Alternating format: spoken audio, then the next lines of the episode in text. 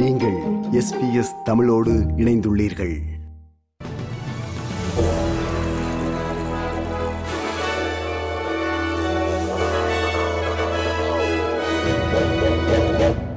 நேர்களுக்கு வணக்கம். இன்று மார்ச் மாதம் 1 வெள்ளிக்கிழமை. SBS தமிழ் ஒலிபரப்பு வழங்கும் செய்திகள் வாசிப்பவர் குலசேகரம் சஞ்சயன்.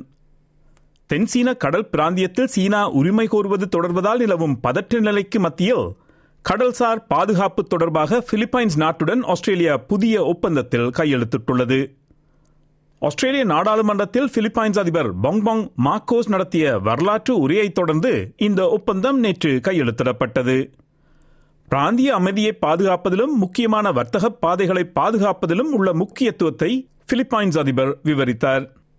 பிலிப்பைன்ஸ் தலைவரின் கருத்துக்களை ஆதரித்து பேசிய பிரதமர் ஆந்தனி அல்பனீசி, இருநாட்டு உறவை மேலும் வலுப்படுத்தவும் பிராந்தியத்தில் அமைதியை பேணவும் ஆஸ்திரேலியா ஆர்வமாக இருப்பதாக கூறினார். Australia and the Philippines are in the same boat and we share a vision for our destination, a peaceful, secure, stable and prosperous Indo-Pacific.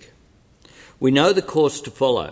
This is the new level of engagement our government is seeking between our two nations and indeed across ASEAN as a whole. Victoria மாநிலத்தின் மேற்கு பகுதியில் 100க்கும் மேற்பட்ட வீடுகளை தீக்கிரையாக்கும் அச்சத்தை ஊட்டிய தீ விபத்து எப்படி ஆரம்பித்தது என்ற காரணத்தை புலனாய்வாளர்கள் ஆராயத் தொடங்கியுள்ளனர். பல்லரட் நகருக்கு தெற்கே உள்ள டரியில் என்ற இடத்தில் ஏற்பட்ட தீ வானிலை தீவிர நிலையில் இருந்த புதன்கிழமை ஏற்பட்டது குறிப்பிடத்தக்கது.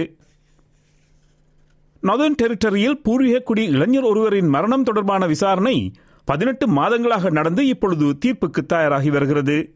19 வயது இளைஞனை சுட்டுக் கொன்ற காவல்துறை அதிகாரி இறுதி நாட்களில் சாட்சியமளித்தார். காசா நகரில் நிவாரண உதவி வழங்கும் தொண்டர்கள் சென்ற தொடரணி நிறுத்தப்பட்டிருந்த போது பல பலஸ்தீனியர்கள் இஸ்ரேலிய ராணுவத்தினரால் குட்டுக் கொல்லப்படுவதை கண்டதாகவும் அந்த செயலுக்கு கண்டனம் தெரிவிப்பதாகவும் அந்த தொண்டர் உதவிக்குழு அறிவித்தது.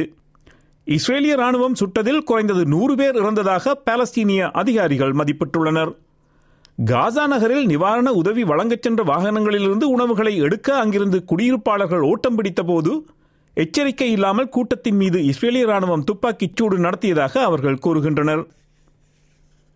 பெரு நாட்டில் உள்ள மச்சு பிச்சு தொல்பொருள் தளத்திற்கு அருகே இந்த வார தொடக்கத்தில் நிலச்சரிவில் சிக்கி காணாமல் போன ஒருவரின் உடலை மீட்புப் பணியினர் கண்டுபிடித்துள்ளனர்.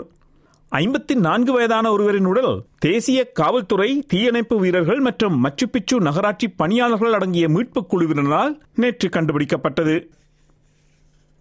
நியூ சவுத் வேல்ஸ் மாநில காவல்துறையினரால் இந்த வார தொடக்கத்தில் சடலமாக மீட்கப்பட்ட தம்பதியினருக்காக சிட்னியில் இன்றிரவு மௌன கவனஈர்ப்பு போராட்டம் நடத்தப்பட உள்ளது.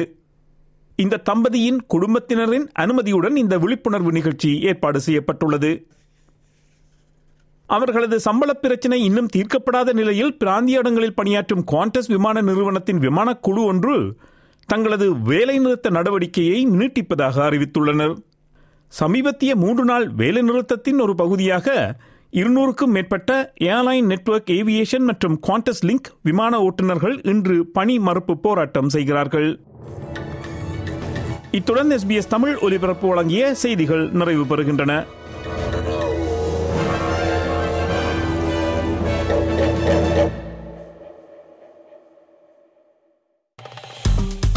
விருப்பம், பகிர்வு, கருத்து பதிவு, லைக், ஷேர், காமெண்ட். SBS தமிழின் Facebook.